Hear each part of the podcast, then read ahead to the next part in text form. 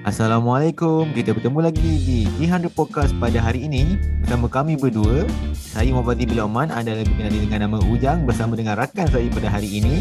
Assalamualaikum. Saya Muhammad Azinuddin Abdullah. Okey, saya bersama Tuan Ujang. Okey. Ya, yeah, Azinuddin. Sebenarnya dia nama glamour juga, Walid. Ha, simple sikit. Azinuddin panjang pun nak sebut eh. Okey, Walid. Betul. Ah, hari ini topik kita Okey, baik-baik. Tuan Ujang. Okey, hari ini topik kita adalah terlambat simpan emas. Ah, menarik, okay. menusuk di hati tu. Ah, sebab saya pun terlambat simpan emas sebenarnya. Okey, untuk pengetahuan pendengar semua, hari ini kita ada dua tetamu jemputan. Saya akan perkenalkan tetamu jemputan pertama, Tuan Haji Azman Bilaji. Saya seorang uh, arkitek, uh, umur pencin dan gemarkan outdoor activities. So, Assalamualaikum Tuan Haji Azman Bilaji. Apa khabar? Waalaikumsalam warahmatullahi Alhamdulillah sihat. Okey, macam mana pula dengan tetamu kedua kita pada hari ini, Walid? Okey, Walid akan kenalkan tetamu kita kedua.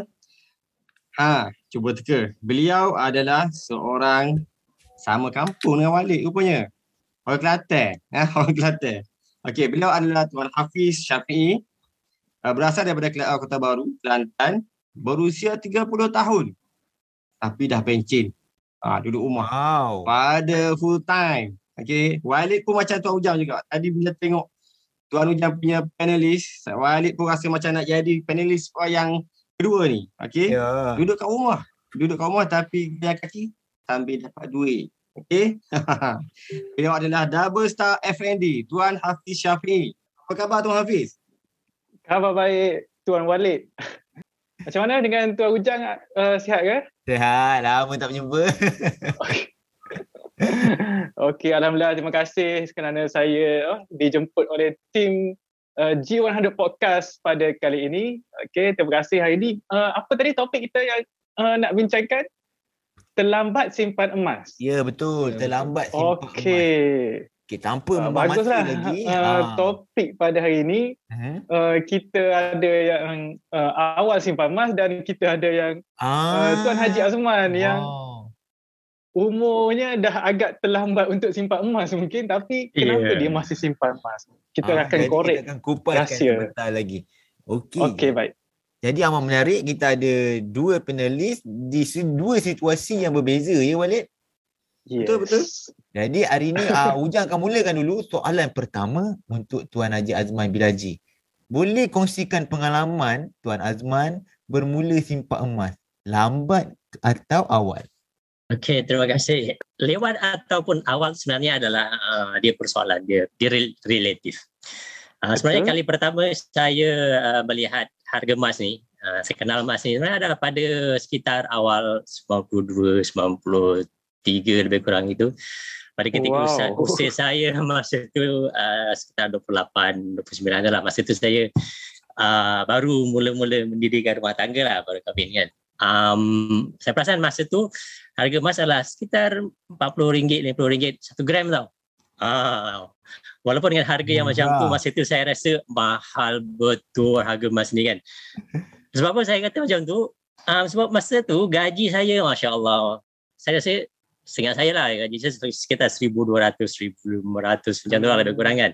Aha. Um, tetapi uh, masa tu harga barang kalau kita bandingkan dengan sekarang lah memang harga harga itu murah lah sebab uh, saya ingat kalau saya keluar makan berdua kan keluar makan malam tu uh, saya ingat sekali makan tu RM10 je tau untuk dua orang Oh. siap dengan siap dengan uh, uh, Nescafe Ice lagi kan. Ya, RM10 dah Ah, Bo- kan? boleh saya tahu tak uh, waktu tu Haji tengok harga emas dekat mana eh? RM40 per gram Masa tu dekat kedai di- emas. di, di kedai emas lah. Oh. Ah, kembali okey. kan dia ada tulis 99 lagi 916 Mhm. tu kan. So dia sekitar sekitar tu lah. Cuma masa tu saya tak ada lagi tentang ilmu emas lah, tak ada ilmu emas langsung lah. Uh, cuma isteri saya masa tu dia masuk lah beli uh, barang-barang kemas tu kan macam gelang, rantai dan sebagainya, sebagainya tu lah emas 916 lah kan. Uh, emas Normal bagi 916. perempuan. Ah, ya betul kan. Um, Uh, tapi sekitar 2015, 2016 macam tu saya uh, adalah mula terbaca cerita-cerita tentang simpanan emas ni di Facebook. Uh, sebab saya buka Facebook ni law, lebih awal daripada tahun. Kita tahun 2009, 2010 kan. Oh. Uh, jadi banyaklah saya adalah cerita-cerita pasal emas yang yang keluar dekat uh, dekat wall tu kan dan salah satu dari cerita yang saya terbaca tu cerita oleh penulisan dia Tuan Hafiz sendiri se- seorang yang Alhamdulillah. akhirnya akhirnya pada tahun 2000 uh, saya rasa Oktober 2017 Ya, ya. Ha, dia ada dia dia DM saya dia hantar messenger melalui uh, Facebook. Um, Okay. yang mem- dia Saya buat dia, stranger prope- prospecting ke masa tu? ah ya dia memperkenalkan diri sebagai Encik Hafiz memperkenalkan diri sebagai uh, dealer emas lah ma- masa tu kan. Ah dia hantar ada hantar e-book link yang saya so, saya tak boleh buka e-book link tu. Oh. So, saya, kan. Uh, interestingly uh, saya accept Cik Hafiz friendship dalam Facebook tu sebagai sebab dia pun tak nampak dia berbasikal juga. Cycling. Trend, ah, trend masa tu sesiapa saya yang request friend dengan saya bila saya nampak ada gambar ada ba- gambar Basikal. basikal dia kan. Oh, memang saya Kita saya- approve je. saya- Oh. approve je, approve je kan. And, jadi uh, selepas itu ha- saya ingat saya buat simpanan emas uh, kali pertama tu pada tahun 2018 baru, baru ni uh, pada usia yang sebenarnya lanjut juga lah 50 lebih lah kan situ kan. Uh, tapi harga masa tu baru 1800 saya beli 10 gram. Kan. Jadi Oh. kalau sebenarnya kalau di di di dikira diukur lah dengan usia saya ni memang saya, saya dah agak lambat lah untuk memulakan simpanan emas. Tetapi untuk menyimpan emas ada beza sini eh. Tapi untuk menyimpan emas saya tak fikir saya uh, terlewat. Eh, Ma- maknanya lewat atau awal dekat sini ni tidak jadi satu isu eh. Saya nak bagi satu contoh lah. Ah, contoh eh, katalah uh, Cik Hafiz yang jauh lebih lama mengumpul emas daripada saya kan. Uh, lebih Aha. lama.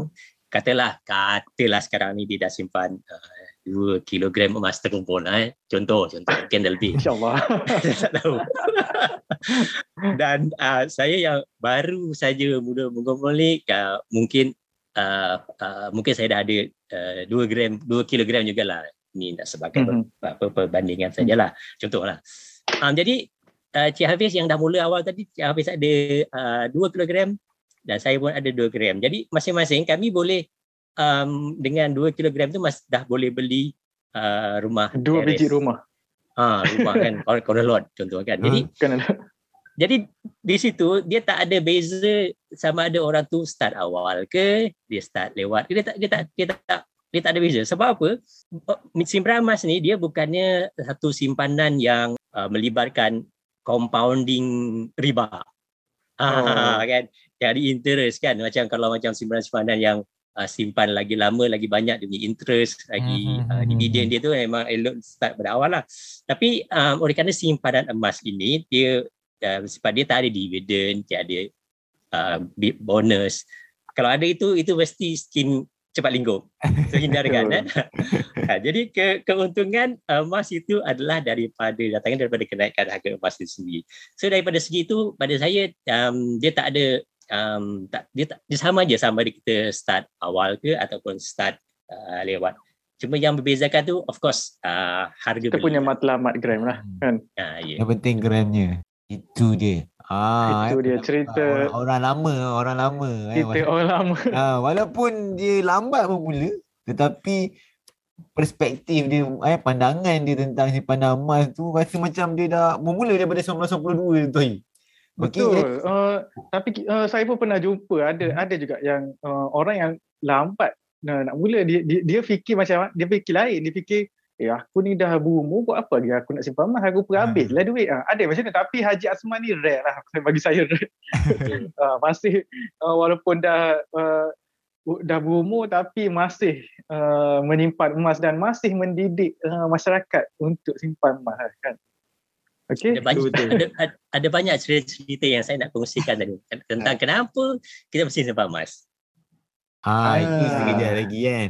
Ah, nanti tunggu sekejap lagi Ah, Kita dah dengar kisah Tuan Haji Azman tadi kan. Aha. Kalau dia mula daripada awal dengan 40 ringgit satu gram. Allahu Akbar. Dah banyak tu. Beza dengan sekarang kan. Sekarang ni sekarang ni berapa satu gram? Cik Azunuddin. Uh, Encik Walid. Cik Walid. 264 eh. Uh, range 200 eh, lebih 250 lah. Betul. Ya. Beza sangat beza. Dah dah berapa persen dah tu naik kan? Berapa ratus persen? Enam kali Betul, ganda. betul. Enam Okey, kali ganda tadi lah. kita dengar kisah Tuan Azman. Kali ni kita cuba korek daripada Tuan Hafiz sendiri.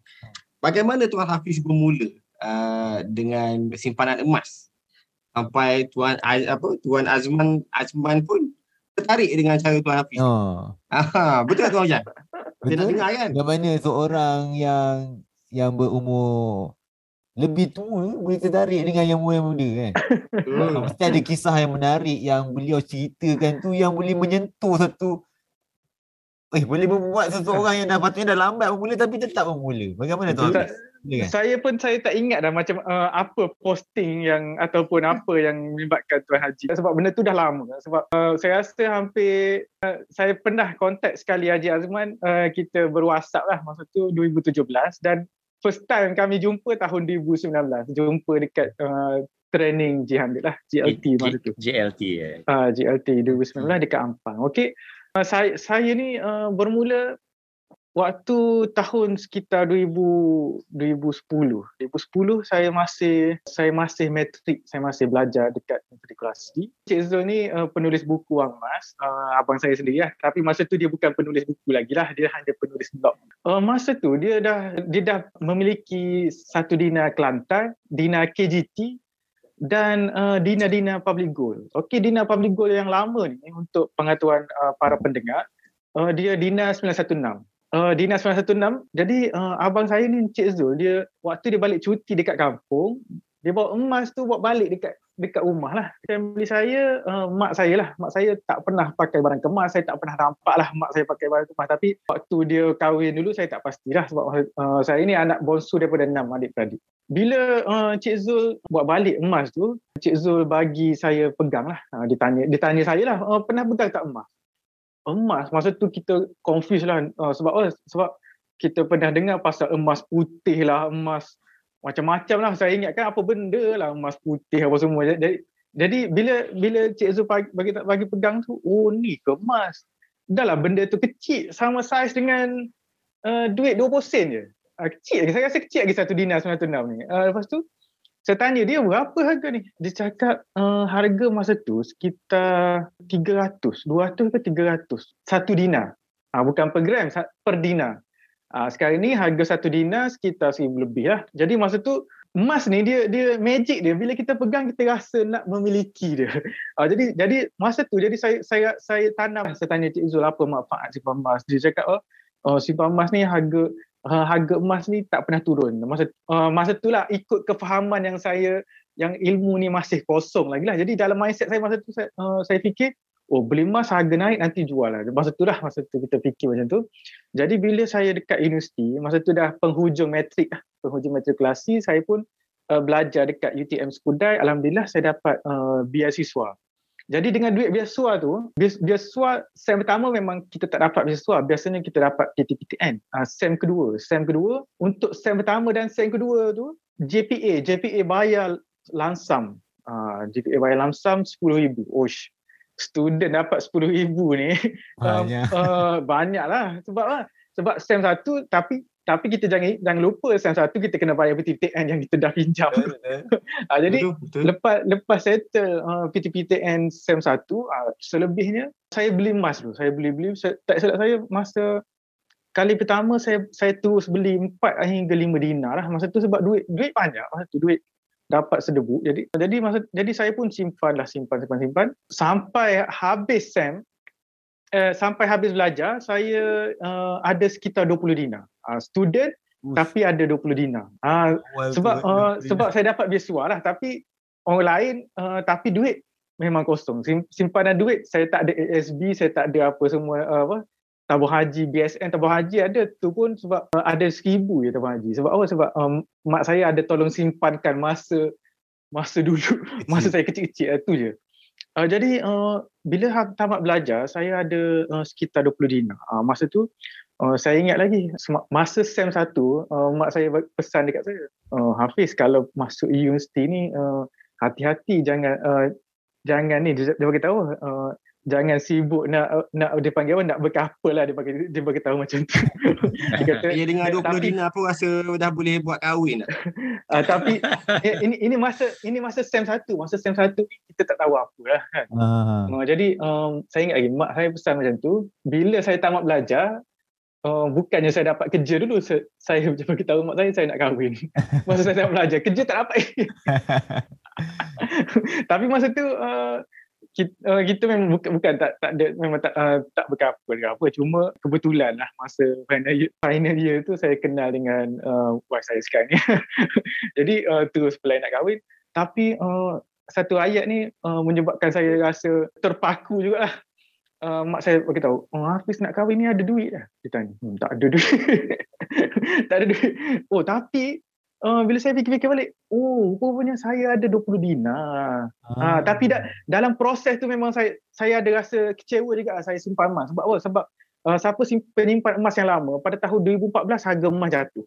Uh, Hmm. maksudnya uh, apa yang uh, terpahat dalam fikiran saya harga emas sentiasa naik tu sebenarnya uh, tipu lah. Uh, sebenarnya harga emas ni ada turun ada naik. Masa tahun 2014 harga emas jatuh teruk. Jadi waktu 2014 waktu hampir akhir sem tu saya tak beli emas lah. Uh, walaupun dapat beasiswa saya cakap ah, buat apa nak beli emas uh, harga harga emas jatuh. Jadi saya tak beli. Tapi uh, waktu dah saya waktu tu dah saya terdetik, terdetik. Oh, waktu saya nak kahwin ni, oh saya ada 20 dinar. Uh, saya ada 20 dinar. Uh, tapi masa tu 20 dinar baru harga sekitar 10,000. Uh, sekarang ni 20 dinar 20,000. Dah boleh naik haji Ribu dua lah. kali kata Tuan Azizi. Boleh 20 dinar. Jadi uh, dengan jadi dengan 20 dinar ni lah saya belum saya belum dapat kerja lagi tapi saya dah uh, saya bawa uh, parent saya pergi rumah parent wife saya sekarang ni lah. Uh, masa tu saya raya Uh, jadi tak lepas juga kena kerja dulu. Uh, jadi confirm dapat kerja, dapat surat tawaran. Uh, masa tu saya dapat sandabi, saya dapat sandabi plantation. Uh, terus uh, decide tarikh, tarikh kahwin. Uh, bulan 12 kahwin. Jadi tak daripada itulah saya mula simpan emas semua lepas tu. Saya akan cerita lagi uh, macam mana uh, saya boleh nekat untuk sharing pasal emas. Uh, tadi cerita dia macam mana saya bermula kan. Uh, ni macam mana saya nekat untuk jadi dealer public go yang aktif lah. Uh, Memang memang stop lah simpan. Bila harga jatuh. stop harga jatuh ha- harga emas dia jatuh banyak masa tu 2014 uh, dia macam ni harga emas dia naik uh, tapi selepas 2014 tu dia terus naik daripada 130 per gram naik hingga 170 dalam masa sebulan dua bulan macam tu uh, dia tu naik tinggi uh, maksudnya saya ingat saya ha- harga emas 150 ni tak wujud uh, sebab apa dia terus naik dia jam terus uh, lepas tu dah baru uh, baru saya fikir balik eh oh aku ni tak simpan duit tapi akhir sekali aku ada 20 dinar. Jadi, okey lah kan. Orang lain tak simpan duit juga. Tapi tak ada apa. Betul. Ada. mo- mostly kawan-kawan saya kalau nak kahwin confirm kena kerja dulu 2, 2, 2 tahun untuk Hmm. kumpul. Ah, walaupun kami ni Hmm. sama-sama dapat beasiswa sebab saya ni uh, dapat beasiswa uh, bukan rare lah. Sebab satu kelas saya dapat beasiswa. Satu kelas. Ah. Uh, bukannya bukannya bukannya sekelas tu saya seorang dapat beasiswa. Uh, semua dapat. Jadi uh, bias, biasiswa ni uh, tak rare lah dekat kelas saya tu. Eh, kena rare tu Ah. maknanya satu kelas tu hebat. Satu kelas dapat beasiswa. Ah, sa- uh, sebab apa? Sebab sebab uh, mostly kelas saya tu uh, dapat four flat metrik. Huh. Ah, jadi sebab tu kami Hmm. dapat beasiswa. Ah, dan uh, kos kos yang saya ambil tu kos antara yang paling paling susah nak belajar dan paling susah dapat kerja. Sebab tu saya paling susah dapat kerja. Okey, itu dah uh, cerita saya pasal uh, macam mana saya uh, bermula lah. Okay, menarik, menarik. Ah, eh, satu yang ber- bermula lambat dan satu bermula seawal ketika di Menara Gading lagi. Okey, ah, soalan kedua kita. Ah, eh, kita, kita Ujang nak tanya kepada Tuan Haji Azman. Ah, eh, nasihat orang lama. Okey. Nasihat orang lama tu. Ah, dia dah rasa dah, dia dah rasa lambat bermula. Dia dah rasa uh, walaupun lambat bermula tapi konsisten. Uh, kan? Still boleh achieve benda tu. So apa nasihat kepada yang awal tahu dan terdedah kepada emas sebagai simpanan? Silakan Tuan Haji Azman. Saya suka nak terangkan apa sebenarnya salah satu kebaikan menyimpan emas ni eh, bagi menjawab soalan tadi. Um, jadi regardless uh, kita start awal ke lewat ke umur 20-an ke 40-an ke 50-an ke. Um, so, so ini adalah kisah benar Hmm. pada yang terjadi pada diri saya sendiri lah, eh. Boleh dikatakan uh, saya ni dikategorikan punya pendapatan M43 3 uh, T20 T20. Sam- sampai sampai in between lah kan. Jadi Ah. saya ada sebenarnya saya ada ada quite comfortable life lah. Ini cerita sebelum saya ada ilmu mas lah eh. Masalah dengan orang yang ada ada duit ni, ada cash ni kan. Dia perasaan yang kaya dia tu tanpa penghujung tau. Hmm. Ha, sebab dia ada ada dia, dia fikir dia fikir duit dia tu boleh tumbuh kat pokok kan. Tapi dia terlupa yang pokok tu satu hari boleh jadi- boleh boleh jadi mati tau. Kalau kemarau panjang kan pokok boleh mati. Jadi Hmm. jadi bila dia pegang ada pegang banyak duit tu dia ada tendensi untuk jadi boros lah. Ha, kan memang ada. Jadi dia teringat lah nak, nak beli barang tu dia beli, dia teringat barang ni dia dia beli. Jadi itu semua nafsu kan. Jadi nafsu tu dia macam seiring dengan dengan uh, dengan gaji. apa wang yang banyak. Uh, Anyway, saya nak bagi satu contoh uh, perbelanjaan ni di mana ia dah merupakan satu pasalnya worst investment. Tapi uh, yang memberi saya uh, the best experience lah. Best driving experience. kan saya ni kan saya ni kan macam gila kereta kan uh, performance Hmm. car kalau tengok dalam saya punya buku buku Dream dream, chart. chart. dream book dream chart ni kan yang saya pernah tunjuk ni kan, kan uh, banyak hmm. gambar-gambar kereta kan jadi seingat saya lah sepanjang uh, career saya saya bekerja ni kan sejak tahun 90-an dan sampai sekarang saya ingat saya dah tukar-tukar kereta ni sebanyak 6 7 kali lah kan Ini pasti Ah, betul ni. Bukan kereta ah, Hot Wheels lah tu Haji. kan itu yang itu yang kereta kereta kerja. Uh, kemudian ada yang untuk kereta family lagi kereta nombor dua tu pun uh, ada juga bertukar-tukar. Uh, lepas tu ada campur lagi uh, sport car lagi kan. Kereta kereta yang saya beli ni untuk untuk kerja saya ni uh, yang sekarang ni alhamdulillah saya dah pakai uh, lebih 10 tahun dan uh, memang dia memudahkan uh, pergerakan saya ke mana-mana tanpa uh, sakit-sakit badan kan. Saya ingat kereta yang pertama tu yang saya beli jenama P kan? Saya travel daripada office ke rumah yang 30 km tu bila sampai rumah je kan badan-badan badan sakit sakit lah. Kan? Jadi dengan ada kereta ni saya rasa yang baik sikit ni jadi uh, dia adalah satu satu perbelanjaan yang mengikut pada saya adalah satu kehendak lah dia bukan satu uh, satu uh, apa uh, pembaziran lah kan jadi saya justify tapi pada tahun uh, sekitar 2016 itu oleh kerana saya ni terlambat didedahkan dengan dengan ilmu mas saya terbeli sebuah uh, sport car kan. Uh, so that Jenama? was my my worst form of investment. Jenama ke? Nak tahu? M. Uh, uh, Porsche. Okay. Wow. Okay. Um, 911 lah tu Haji. Oh bukan, bukan, bukan, bukan. Actually dia lebih kurang macam entry entry level Porsche lah. Oh. Dia- Okay, tapi saya Bukan biasa-biasa. saya, saya pendekkan cerita lah. Perbelanjaan yang saya spend sepanjang uh, daripada saya tarik, tarik, daripada tarik saya beli sampai saya jual tu, saya ingat saya spend kalau duit bu, bayaran bulanan, bayar rotek, insurans, duit maintenance semua tu, tak masuk duit minyak eh. Uh, kalau saya, duit tu saya belikan emas, ikut harga pada ketika itu, Ketika saya ingat itu. uh, saya sudah uh, boleh mengumpul 10 kilo. 1.3 kilogram emas. Banyak tu tu Haji. Banyak, banyak. So kalau saya nilaikan harga emas tu pada hari ini Hari ini. dalam hari ini eh, hari ini katalah saya dah pegang 1.3 kg Satu kan, kan. kilo. Ah, so dalam 350,000 Ya, ringgit tau nilai dia tu kan. Ah, sebab uh, pembelian tu bukanlah satu satu pembelian yang baik, pembelian yang baik. Um, in the end uh, apa yang saya dapat uh, itulah nilai kebodohan saya kan. Kalau kereta Porsche ni bukankah dia ada Resale sentimental value?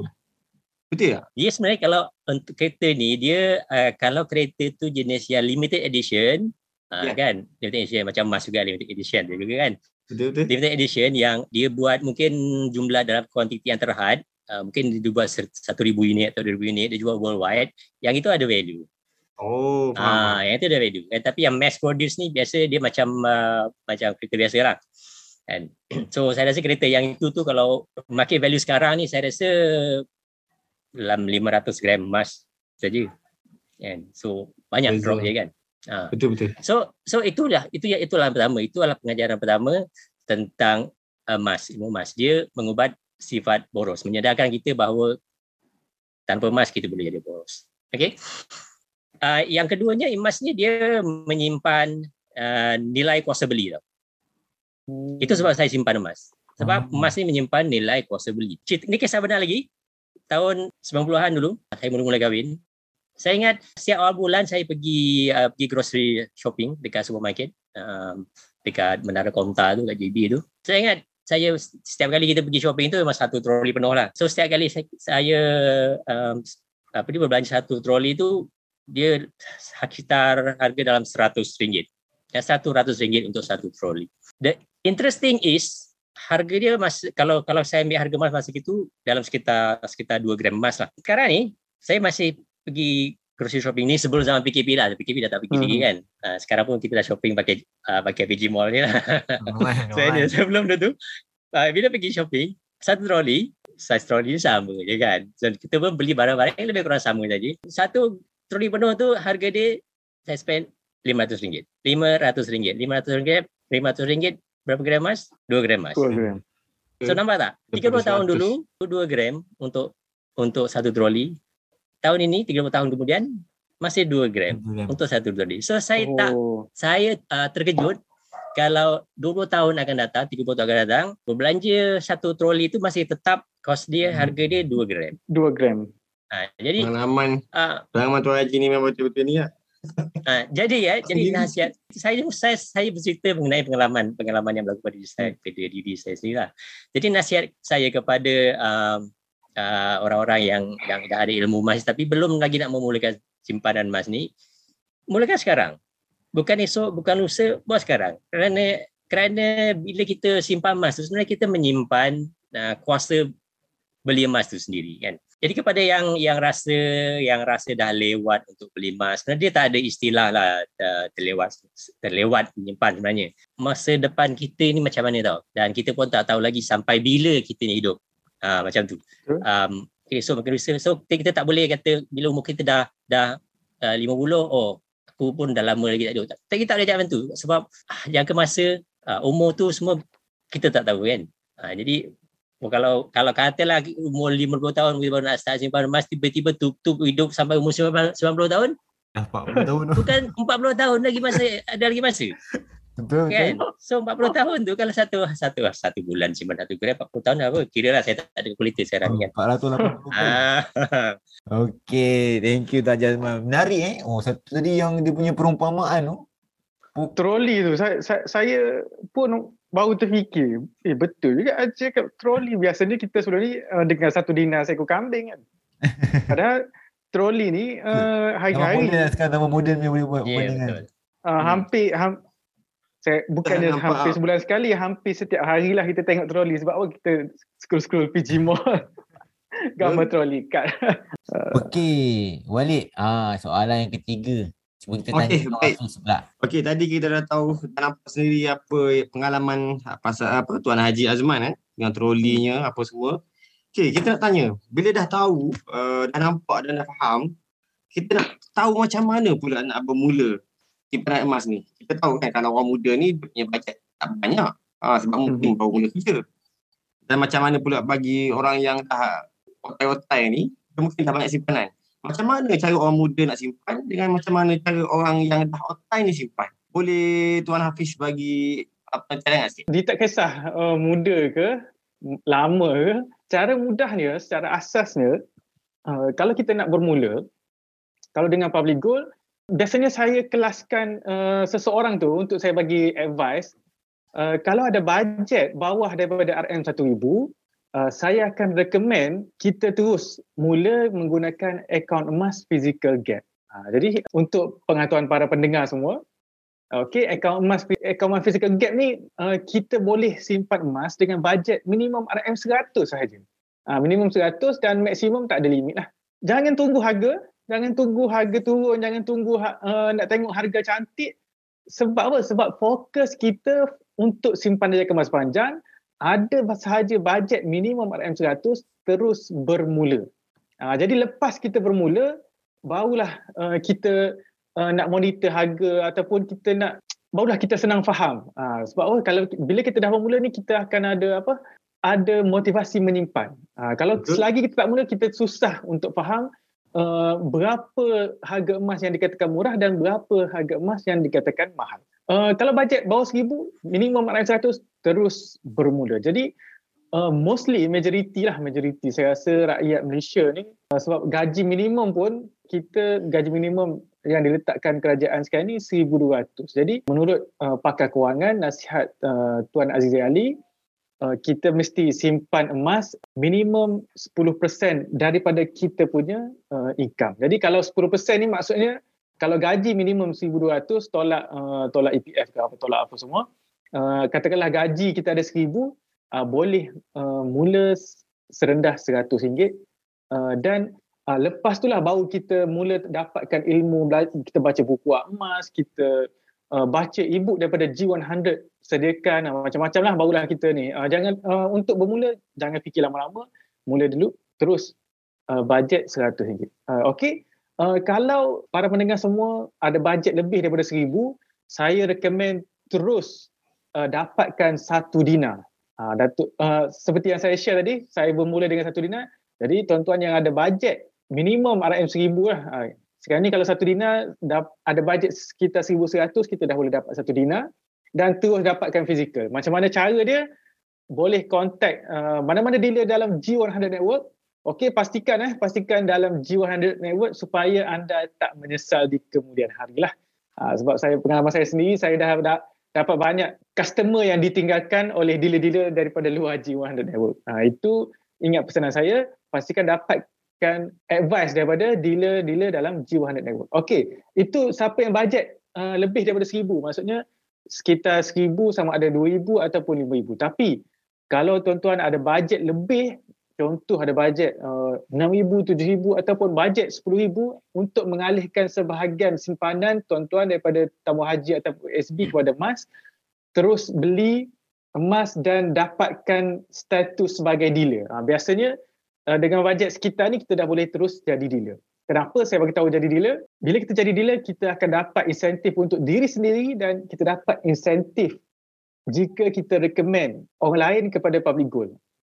Kita recommend orang lain jadi customer kita lah uh, dan kita bimbing customer-customer tersebut. Jadi akhir sekali, uh, insyaAllah sambil kita simpan emas, sambil kita boleh jana pendapatan. Okay? Uh, mungkin Tuan Haji ada ada advice juga ke tips untuk ya, orang yang yang ada tips sikit. Un, uh, untuk Ada orang tips yang orang ada ni. untuk orang yang ada uh, sport car ni macam mana nak nak mula simpan emas Ah, macam tu. ah, antara Ah, sebab M40 sa- yang sa- sa- T20 punya kedudukan Ah, ah, pendapatan. saya saya saya tak ada pengalaman ada sport car. Haji ada mungkin Haji boleh share lah benda tu. Sebenarnya kan Kau terus beli satu kilo ke macam mana? Ha. Sebenarnya keburukan bawa ke sport car ni kan bila kita bawa kan kita rasa semua orang dalam semua orang dekat atas jalan tu bawa kita slow sangat kenapa ya? Ah, Anyway, so nasihat nasihat saya tak payahlah beli sport car. beli emas. Ah okey. Um, okay, sedikit nasihat lah untuk uh, abang-abang kat luar sana yang ada ada bajet besar eh. Abang-abang yang lebih kurang bayi-bayi saya ni lah kan. Uh, ada bajet besar. uh, sebenarnya masih belum terlewat lagi untuk menyimpan emas ni eh. Kerana apa? Sep- seperti yang saya sebut tadi, emas ni dia menyimpan kuasa beli kan. Dia tak akan uh, luput.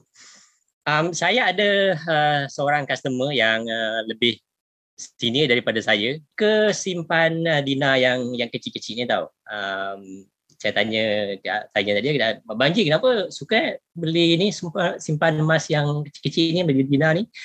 Dia kata uh, nanti senang nak bagi pada uh, anak cucu dia kak. Bagus juga idea dia ni kan. eh.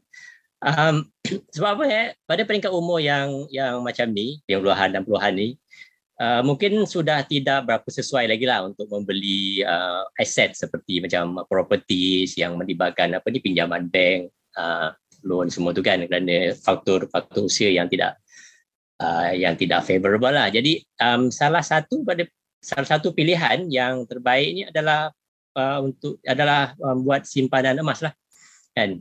Uh, jadi pada saya nasihat saya uh, itulah uh, itu simpan emas uh, sebab nombor satu dia menyimpan uh, kuasa kuasa beli dia uh, dan nombor dua uh, mudah nak di Warisi. diwarisi untuk diwariskan untuk di uh, bagi-bagi kepada uh, generasi yang yang tinggal lah kan macam yang dah pergi tu pergilah dia bawa amalan dia takkan dia nak bawa harta benda masuk dalam dalam kubur kan so Betul? so inilah satu bentuk yang pada saya mudah untuk dibagi-bagilah kalau macam macam rumah tu kan macam rumah takkan nak kita nak belah empat nak belah dua kan Hmm. kalau macam emas ni ah, bagi-bagi ah kau ambil sekilo kau ambil sekilo Kilo ah, berapa? ambil sekilo. tentu lah kan Ha. dia senang kan emas is divisible. Betul, betul, betul. Hmm. Kita dah sampai di penghujung ya. So sebelum panelis kita me, apa, meninggalkan kita hari ini untuk podcast kita hari ini, so kita persilakan uh, Tuan Haji Azman Bilaji, Tuan Muhammad Hafiz untuk uh, berkongsi dengan pendengar-pendengar jadi podcast bagaimana mereka nak menghubungi mengetahui tentang emas ni. Okey, untuk uh, sidang pendengar yang uh, pernah uh, menghubungi mana-mana uh, dealer emas sebelum ni, bolehlah hubungi mereka. Kalau belum pernah, bolehlah. Uh, kalau hubungi saya, boleh hubungi saya melalui uh, WhatsApp uh, 0127716771 ataupun uh, layari sosial media saya, uh, terutamanya uh, Facebook, uh, TikTok dan Instagram. Type saja Azman Bilaji uh, insyaallah akan jumpalah nama saya nama saya di situ. Ah, Tuan Ah, Haji Azman di TikTok eh. Dalam Jihandit dia sifu TikTok. Ya. Ah. Uh, Kadang-kadang Pendengar kena tahu dia ialah boleh terus follow. dia king TikTok. Ah, Ah. boleh follow TikTok saya. Ah, setakat ni belum ada 75,000 uh, followers lagi. Belum sampai. Ah, Hafiz pula. Okey, uh, untuk senang pendengar, kalau ingin uh, belajar tentang emas, uh, boleh terus ke saya punya blog lah. Sebab saya memang aktif uh, menulis blog sejak dari tahun 2016. Uh, blog saya www.hafizshafi'i.com H-A-F-I-Z S-H-A-F-I-E hafizshafi'i.com uh, uh, Blog tu saya banyak kongsi tentang uh, pengalaman saya ten- dengan emas dan kewangan dan uh, sedikit saya punya sharing tentang uh, banyak uh, tentang apa tentang kehidupan lah. Uh, contoh uh, kita dengan anak ataupun kita dengan uh, family macam tu lah. Okay uh, dan dekat situ tuan-tuan ni boleh dapatkan link ke telegram saya. Uh, saya dah pin dah atas sekali saya punya blog. Uh, dan nombor phone saya pun adalah ada dekat situ. Jadi uh, kalau uh, nak direct WhatsApp uh, kalau tuan-tuan belum ada apa belum ada uh, introducer ataupun belum ada uh, siapa-siapa dealer dalam G, G100 network ni yang uh, untuk bimbing uh, para pendengar semua menyimpan emas uh, barulah kontak saya. Uh, nombor WhatsApp saya 014 500 5090 014 500 50 90 Okey. Oh YouTube, YouTube saya pun uh, Muhammad Hafiz Syafi'i. Ah, sebab Uh, boleh follow je lah. Okey. Kan selalu tengok YouTube tu. Cek idea-idea nak goreng. Oh ya. Yeah. uh, Okey Walid, kita dah sampai di penghujungnya. Ah, Walid ada Betul, nak betul. apa-apa nak, nak dirumuskan? Ah, Alhamdulillah uh, hari ni memang syok lah kita dengar podcast kita kita dapat dapat tengok perspektif, daripada Tuan Haji seorang yang otai uh, dan daripada Tuan Hafiz sendiri orang yang muda tapi awal bermula. Okey, uh, apa yang Walid dapat rumuskan kat sini sebenarnya kita nak bermula tak ada lambat tak ada cepat. Okey. Yang penting kita ambil ilmu dan terus bermula. Okey, dan Tuan Hafiz ada sebut tadi apa bajet-bajet yang tertentu yang sesuai untuk setiap kategori mesti ada dia punya kesesuaian untuk bajet. Jadi jangan risau. Ada bajet kecil kita mula kecil dan ada bajet besar kita go on untuk invest uh, ataupun bisnes emas. Okay. Dan seterusnya uh, last sekali uh, saya ingat lagi satu haji dua benda lah. Apabila simpan emas ni sebenarnya kita sedang simpan kuasa beli kita kepada lebih lambat lagi, kepada ke depan lagi. Okay, kita simpan kuasa beli. Dan yang paling penting adalah uh, pada orang tautai ni sedang uh, dia menjadi satu aset yang mudah diwarisi. Okey tu Ojang. okey.